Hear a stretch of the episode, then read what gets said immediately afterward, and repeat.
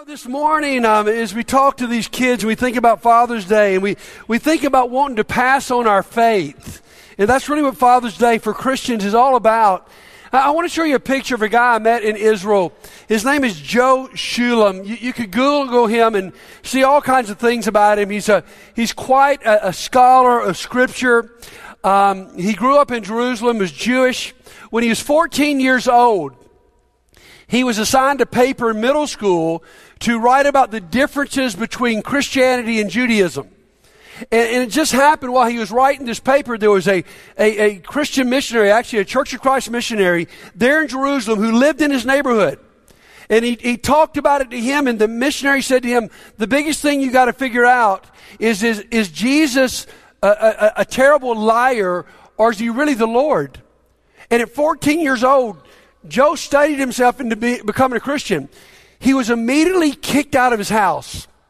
And over the last decades, he's now 72 years old. He travels the world talking about Christianity and Judaism and how they fit.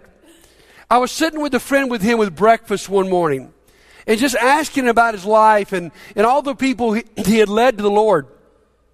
He told me and a friend he had baptized over 1,500 Jewish people and over 400 Gentiles.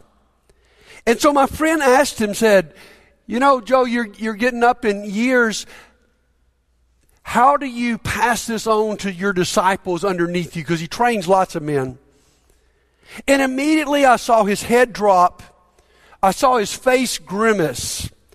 And his voice became very sad. And here's what he said to us The single greatest disappointment in my life is that I've not been able to pass on my passion for reaching the lost to my disciples. It was great disappointment in his life. And guys, many of us feel that same challenge of how do we pass it on? You as Christians today in a post-Christian culture, we see churches closing weekly. We see churches shrinking. And, and so we all think, how are we going to pass this on? Surveys of fathers say the father, a Christian father's number one fear is they will not be able to pass their faith on to their, their children. Now, here's what I want you to see as we go to Luke today. Jesus shared that same concern. He knows his days on earth are numbered and he's going to pass on his faith. Go to Romans chapter 6. Look with me at verse 11 and get the context of what we're going to study this morning. Romans 6, verse 11. Jesus had already perturbed the Pharisees. In the beginning of chapter 6, he breaks some of their Sabbath rules. And they're really angry. Look at verse 11. But the Pharisees and teachers of law were furious. And they began to discuss one another what they might do with Jesus. Jesus knows this. His days are numbered. So his challenge is what's going to happen when they do something to me what is going to happen to this faith I want to pass on? And that's when Jesus picks his apostles. Listen to verses 12 through 16. One of those days, Jesus went out to a mountainside to pray, and he spent the night praying to God. When morning came, he called his disciples to him and chose apostles of them, whom he also designated apostles Simon, whom he called Peter, his brother Andrew, James, John, Philip, Bartholomew, Matthew, Thomas, James the son of Alphaeus, Simon, who was called the Zealot, Judas the son of James, and Judas Iscariot, who became the traitor. Now, guys, this is quite an impressive list that mean a lot to history. And we're familiar with this. You know, we, we like when, when someone is famous and accomplished a lot, we name buildings and statues and monuments uh, to them, like some of our more famous presidents. Uh, if you go to New York City, you'll see the George Washington Bridge because we revere him. You go to D.C., you'll see the Reagan International Airport. If you go out in the Midwest, you encounter the Lincoln Highway. Why? Because we revered those men. Now, some presidents even name buildings after themselves before they die. So you can see that picture. Now, the thing about all of these buildings and all of these names is that they will all one day vanish. All these buildings will be destroyed, or either the names might be changed.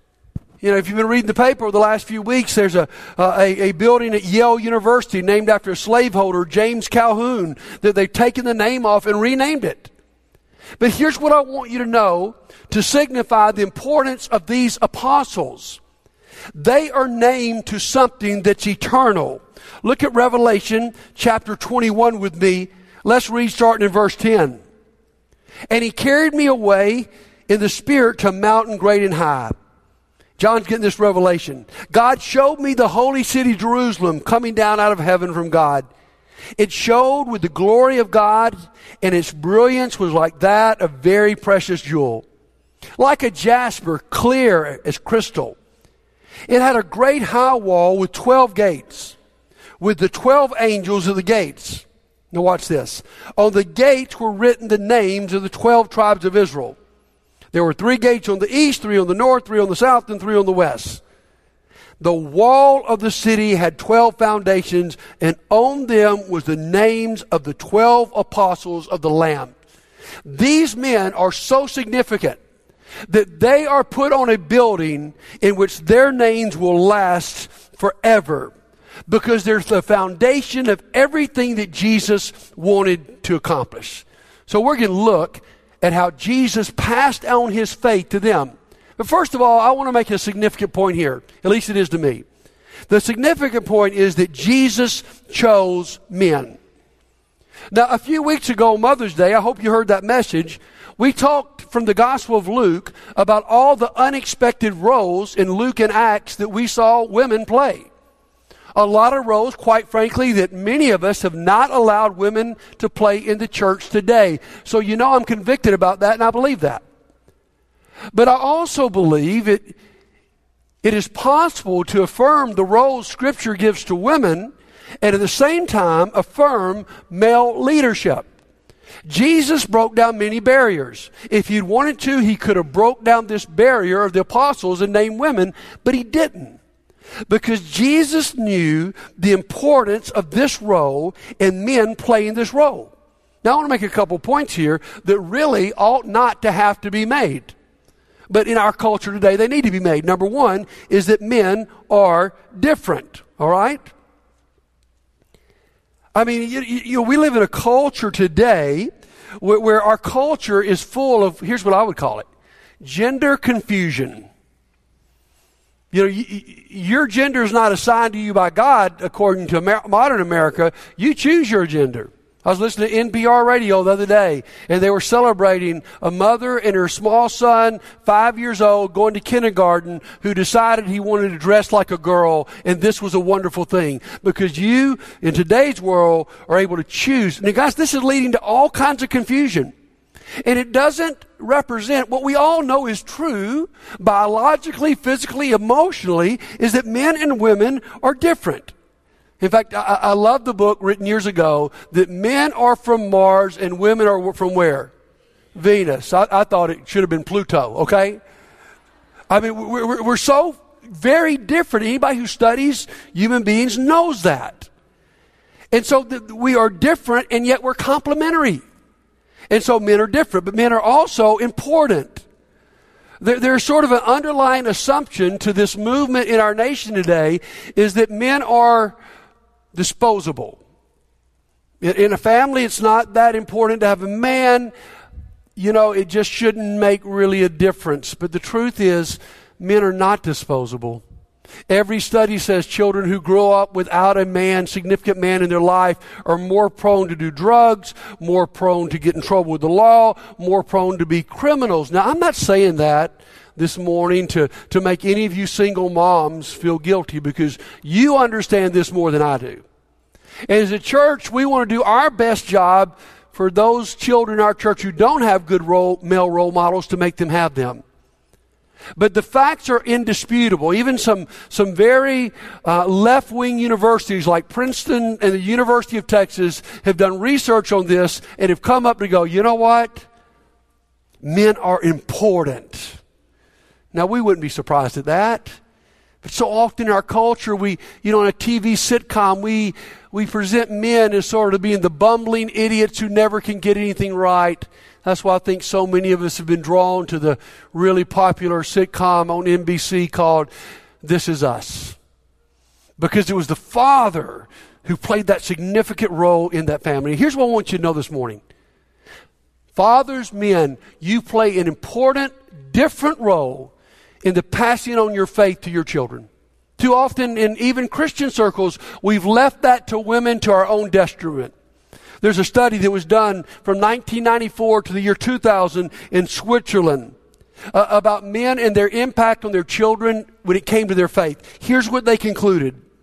They found astonishing facts with regard to the generational transmission of faith and religious values. In short, the study revealed, here's a quotation, it is a religious practice of the father of the family that above all determines the future attendance or absence from children in the church. Fathers, you play a big role. There's another study that says this about people's relationship with God. If one's own father was a positive presence in your life, you are more likely to have a positive relationship with God. Now, that's not surprising. Because when you grow up with a good, good father, I think of Tim and his father. What a special, special man. I mean, it's easy for Tim to envision God being a gracious, wonderful father. But if you didn't grow up with a strong father, at times it turns the opposite on you, in that when you hear the idea of God being a father, it actually turns you off. And so it's significant here men that our role in passing on our faith is so important. And that's why Jesus knew the selections he would make in this passage were so significant. Let's quickly look at how Jesus did this. First of all, Jesus started out in prayer, all right? I mean, Jesus, Luke 6 verse 12 says, he pulled an all-nighter. In fact, the Greek word there for Jesus spending the night in prayer is that Jesus labored in prayer. Only time in the New Testament that word is used. Jesus knew this choice of these 12 men would determine the success or failure of his movement. And so Jesus prayed about it. Now let me say this to us. You are never more like Jesus than when you are on your knees asking God to bring forth people to share the gospel. That's what he did. So he spends all night because he wants to do good here. And then he selects them. Look at this purpose here. He selects them and he names them to be apostles. The distinction maybe we need to make today is the distinction between a disciple and an apostle. Some of us use those words almost interchangeably, but they're not. A disciple is a follower and imitator of Jesus. The truth is, every one of us should be a disciple of Jesus. An apostle was someone specially chosen for a special mission. That's not just used for the 12. Uh, Hebrews chapter 1 calls Jesus the apostle of our faith. He was on a special mission from God. But there were these 12 who were selected by Jesus to represent him. It's like this. A few weeks ago, you know, I was in Israel. In some sense, I, I represented the American people. I was an American you know, when you go to a foreign country, often people think of your country what they think of you. So, so, so in some ways, I did represent America, but I did not have the authority as if I'd been specially selected to be the ambassador to Israel. Because when that man speaks, he speaks with the authority of the entire U.S. government. That's the difference in a disciple and an apostle. So Jesus picks these men to carry on this faith. Now, look at these men. Look at, I call them Jesus people. And, and then just, just look at the list that you're going to see next. Um, here's the list of the 12 apostles. Now, now, what strikes me as I see this list is that these guys are so super ordinary. I mean, six of them are fishermen. Most of them don't have real notable careers.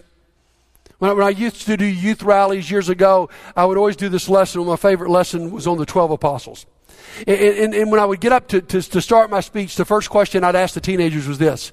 If, if, if you were empowered by God to select 12 people to change the world, and you could select anybody in America, who would you pick? And I was always fascinated by their answers because their answers were always some, some great political leader or maybe even some movie star that would bring recognition or a sports star that everyone would follow or some CEO that had proved their leadership ability. But the point I was always trying to make is Jesus didn't pick these people. Jesus just picked ordinary people. In fact, Paul refers to this in 1 Corinthians chapter 1, where he says, Not many of us have been impressive. Well, why would Jesus pick what, what we would claim? I mean, I mean, he's got the whole world. I mean, he can pick a rabbi, a teacher, a Pharisee. I mean, he, he's got the world to pick. Why does he pick these guys? Paul says in 1 Corinthians 1 so that all the glory and honor would go to God. If Jesus picks the sharpest, neatest guys on earth and something great happens, everybody applauds those men. If Jesus can pick simple, ordinary, sinful men and women like you and me, and he can do something great then, then all the glory will go to God. Because someone will say, you know, those guys aren't sharp enough. What's happening in that church, it must be from God. Because you look at these guys. I mean, the first two listed there, Simon and Andrew. Mean, they're brothers. Andrew's a behind the scenes guy. Only thing we really see Andrew doing is bringing someone behind the scenes to meet Jesus, including his brother Simon. Simon is not behind the scenes at all. Simon is always the first apostle listed, and he's known as the leader of the apostles. He's an outspoken, bold man. These guys weren't very they weren't perfect. You look at those next names, James and John, they were brothers.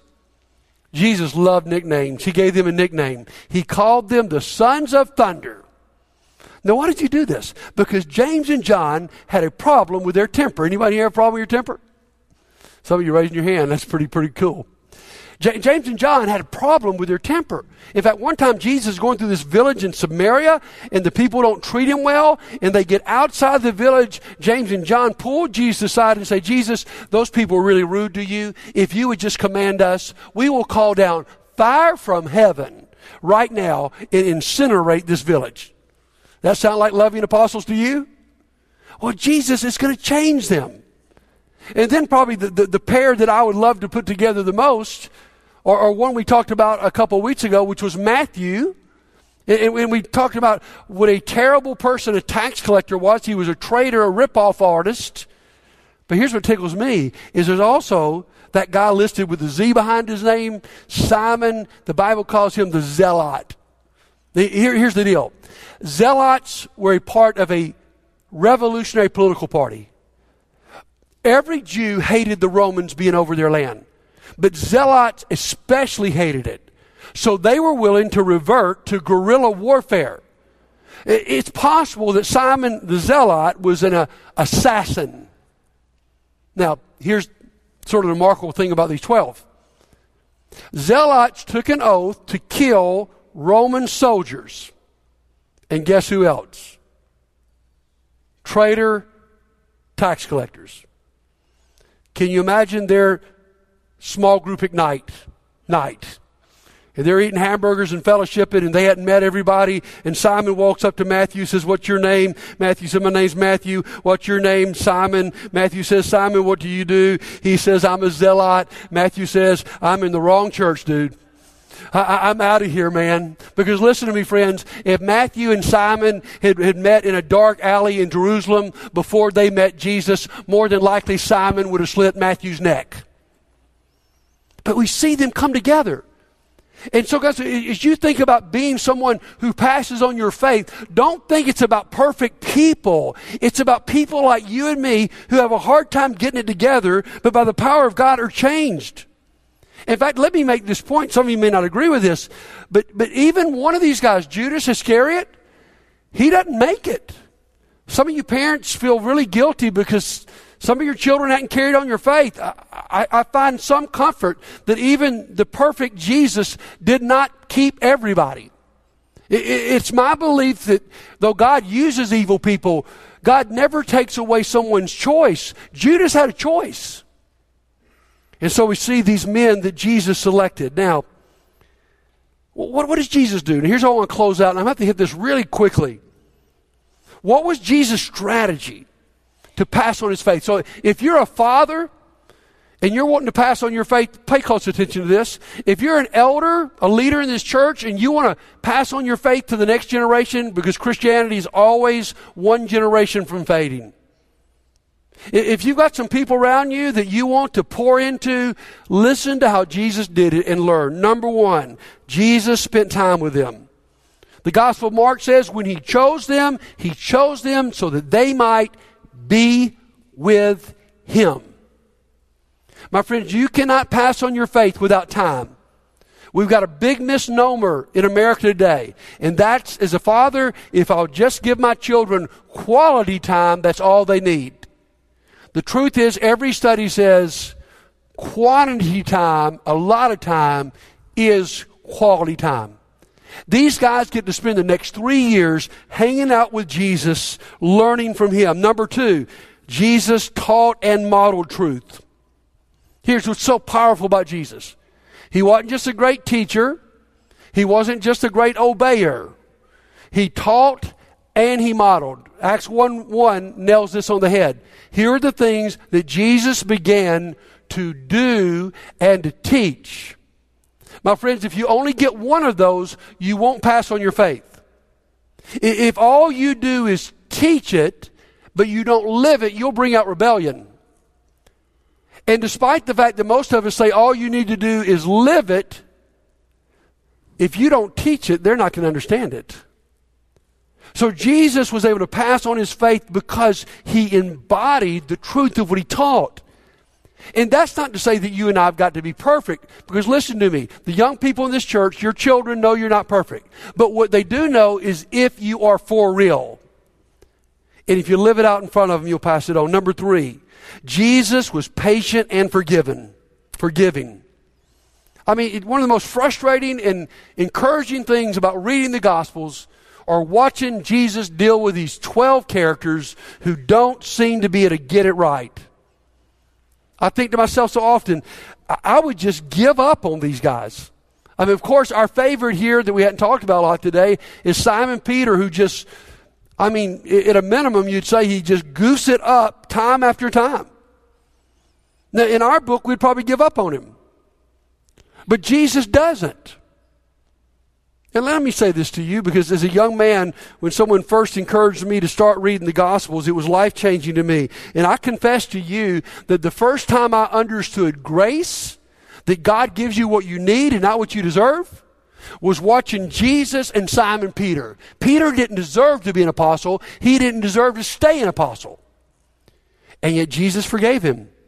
And Jesus kept picking him back up. And in fact, in one of the greatest stories of grace, Peter does the unthinkable. He denies Jesus three times. What even admit he knows him. And then 50 days later, he preaches the first gospel good news sermon. Is that not amazing? And I want you to know, as, as, as, followers of Jesus today, that He is that same forgiving God. Now, look at number four. You need to balance it with this. Jesus challenged them and trained them. At one point, he's so frustrated with Peter and, and Peter trying to talk him out of the cross that Jesus says, Get behind me, Satan. I mean, and Jesus challenges them to, to live by faith. Jesus trained them. He sent them later in, in, in, Luke in what we call the limited commission, where he sends them out to, to preach and to cast out demons and do miracles. Then he, he brings them back and he, he downloads it with them. He talks about it. He trained them. And then finally, Jesus empowered them. You see, there had to come that point where Jesus handed this off to these guys.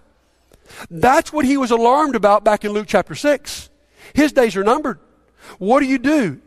What you do is the next three years, he poured himself into these men and then he empowered them. He basically says to them at the end of every gospel, what you have seen me do with you, all these things we just listed, I want you to now do them with other people. You are my witnesses.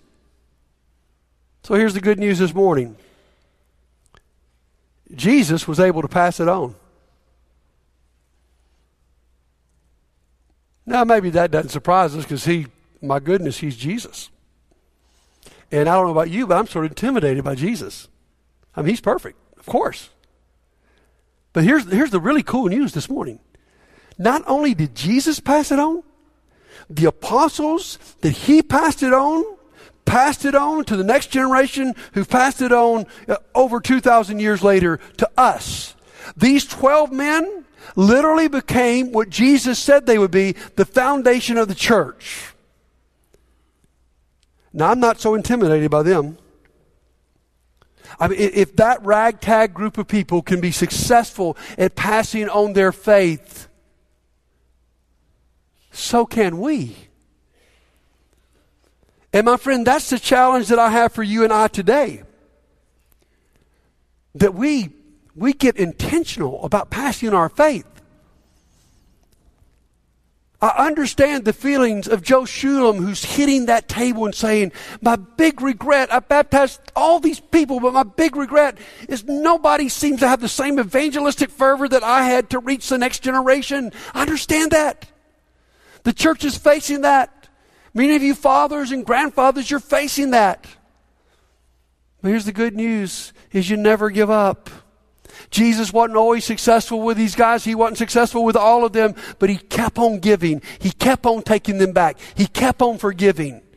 And he never gave up. So my challenge to you and I today is that we get serious about passing our faith on.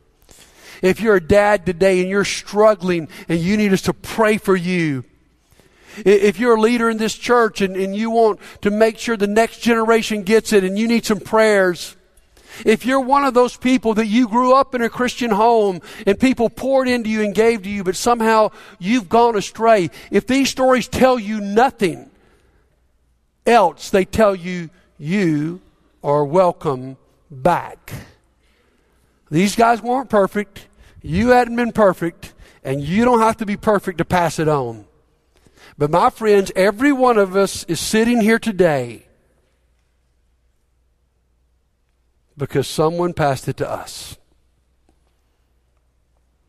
And today's challenge is that we get intentional about passing it on.